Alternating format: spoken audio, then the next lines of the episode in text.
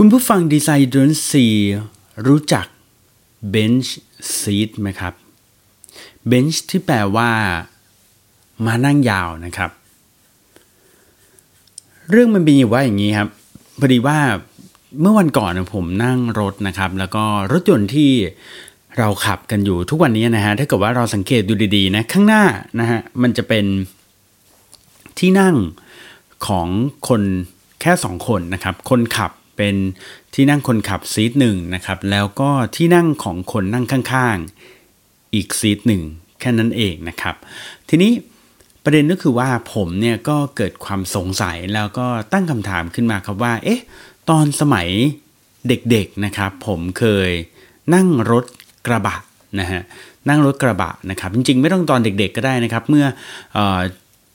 ช่วงโตๆแล้วก็เคยนะไปนั่งรถกระบะแบบสมัยก่อนเนี่ย ถ้าสังเกต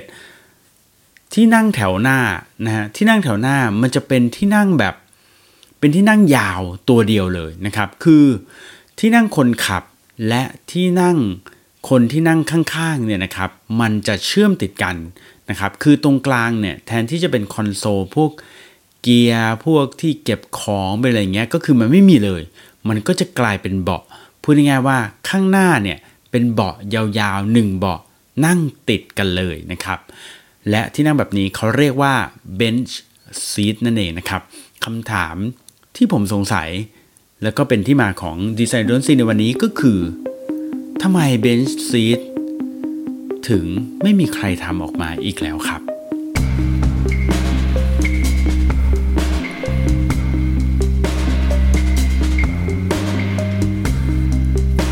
อยู่ผมเก่งสิทธิพงศ์สิทธิมาเกษมนะครับ และที่นี่คือดีไซน์ดนซีนะครับ รายการที่จะมาพบกันทุกๆวันอังคารนะครับ รายการที่พูดถึงเรื่องของดีไซน์ที่คุณพบทุกวัน แต่คุณอาจจะมองไม่เห็นนะครับ โดยในวันนี้เราจะมาคุยกันในเรื่องของรถยนต์ครับรถยนต์ที่เราใช้กันอยู่ทุกวันนี้นะครับผมคิดว่าคนที่เกิดมาในช่วงแบบ คือต้องบอกว่าคนที่อายุน้อยๆนะ ก็จะสังเกตได้ว่าเวลาเราขึ้นรถเนี่ยไม่ว่าจะเป็นรถแท็กซี่ หรือรถเก๋งรถอ่า SUV รถอะไรก็แล้วแต่เนี่ยนะฮะซีทข้างหน้าเนี่ยมันจะเป็น 2 ที่นั่งอย่างที่อธิบายไปแล้วก็คือที่นั่งคนขับแล้วก็ที่นั่งคนนั่งข้าง แต่ซีทด้านหลังจะเป็นซีทยาวนะครับ นั่งติดกันหมดเลยนะครับ คนข้างหลังเนี่ยไม่จำเป็นที่จะต้องนั่งได้แค่2นะแต่อาจจะสามารถนั่งได้ถึง 3 หรือ 4 เลยก็ได้นะครับ ถ้าเกิดว่าเบียดกันเนื่องจากว่าข้างหลังเนี่ยเป็นที่นั่งแบบยาวติดกันเลยนะครับ หรือที่ก็เรียกว่า bench seat นั่นเองนะครับ bench ที่แปลว่ามานั่งยาวนั่นเองนะฮะทีนี้ครับประเด็นก็คือว่าในสมัยก่อนเนี่ยนะฮะตอนที่เขาทำรถยนต์มาในรุ่นแรกๆเนี่ย แล้วผมก็เคยไปนั่งรถอเมริกันสมัยก่อนด้วยนะ แบบสักปี 1960 รถแถวแถวยุคนั้นเนี่ยนะฮะเก้าอี้ด้านหน้านะฮะแถวด้านหน้าเนี่ยก็เป็นเหมือนเก้าอี้แถวด้านหลังก็คือเป็นเก้าอี้ยาว 1 แถวเต็มๆไปเลยนะครับ โดยในช่วงสมัยก่อนเนี่ยเขาเคยมีการทดลองทำเก้าอี้แบบนี้นะครับ แบบยาวๆเต็มแผงแบบนี้นะครับ ออกมาแล้วปรากฏว่าขายดิบขายดีครับ ด้วยเหตุผลอยู่ประมาณ 1-2 เหตุผลนั่นเองก็คืออเหตุผลแรกนะครับก็คือว่ามันทำให้คนเนี่ยรู้สึกว่ามันคอนเนคกันนะครับแล้วก็เป็นที่นั่งที่แบบนั่งสบายนะครับกว้างขวางนะฮะนั่งแล้วรู้สึกสบายนะครับส่วนเหตุผลที่2เนี่ยเป็นเหตุผลที่ผมคิดว่าเออหลายคนอาจจะไม่เคยมีโอกาสได้สัมผัสนะนั่นก็คือ เมื่อนำรถเหล่านี้เนี่ยนะครับไปดูภาพยนตร์ คือคนอเมริกันเนี่ยนะครับจะมี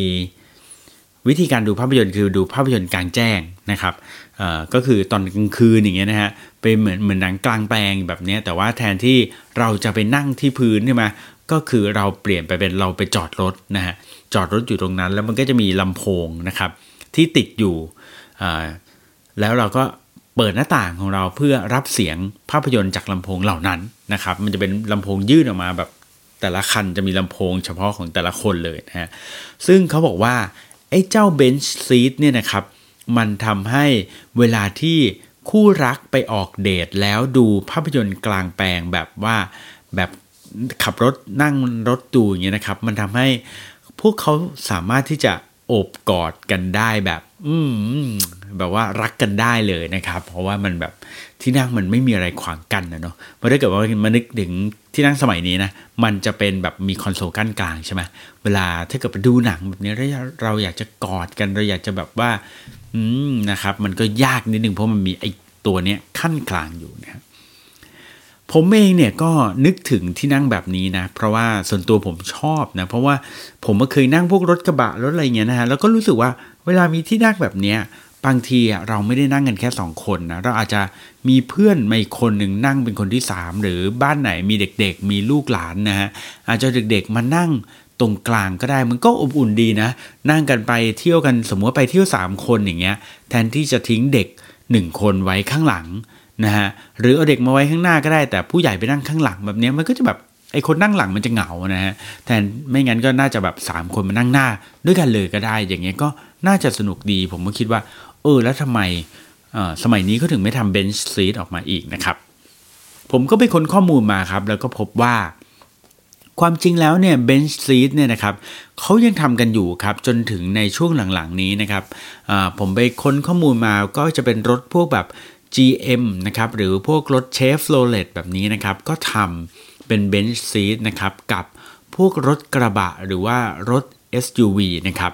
แต่สำหรับรถเก๋งเองนั้นนะครับสมัยก่อนเนี่ยมีทำเบนช์ซีทด้านหน้านะครับแต่ว่าช่วงหลังๆไม่ได้มีแล้วนะครับรถเก๋งตัวสุดท้ายนะครับที่มีเบนช์ซีทเนี่ยนะครับเกิดขึ้นในช่วงปีประมาณปี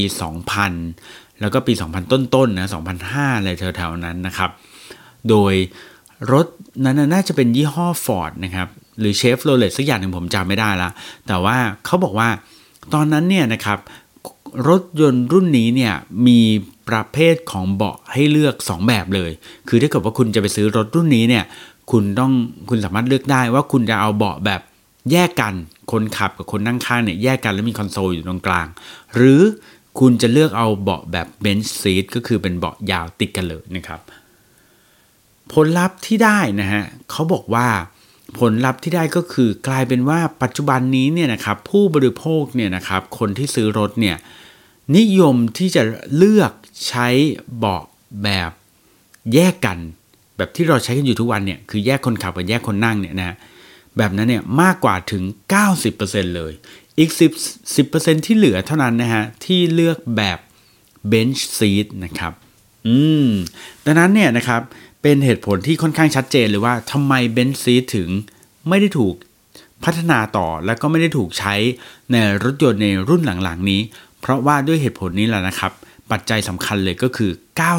90%ไปเลือกซีทแบบแยก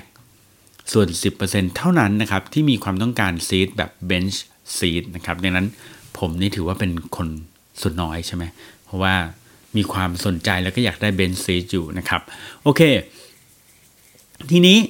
เขาก็บอกมีอีกเหตุผลหนึ่งด้วยนะครับเหตุผลที่2ครับอะบางคนอาจจะคิดว่าเป็นเรื่องของ safety belt ใช่ไหมเพราะว่าเออถ้าเกิดว่ามีคนมานั่งตรงกลางมันไม่มี belt อันนั้นไม่เป็นปัญหานะครับเพราะว่าจริงๆแล้วมี safety belt มี belt แบบสำหรับคนนั่งกลางได้ด้วยเหมือนกันนะครับรถ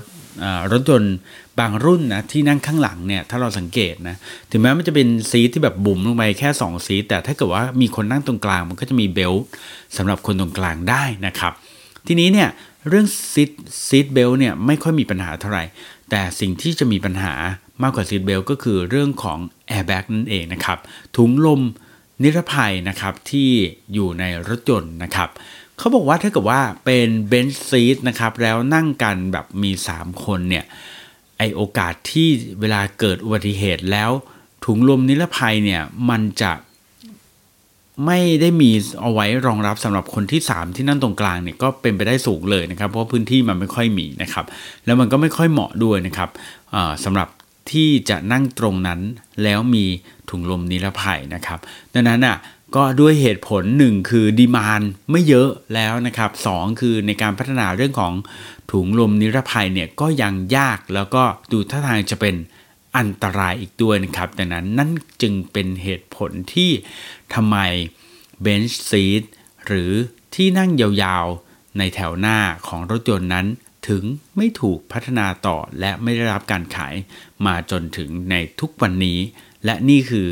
เรื่องราวทั้งหมดของดีไซน์ดนซีในวันอังคารนี้นะครับ ขอบคุณที่ติดตามนะครับ แล้วพบกันใหม่ทุกๆวันอังคารนะครับสำหรับวันนี้ผมเก่งเศรษฐพงศ์สินไม้เกษมต้องลาไปก่อนครับ สวัสดีครับ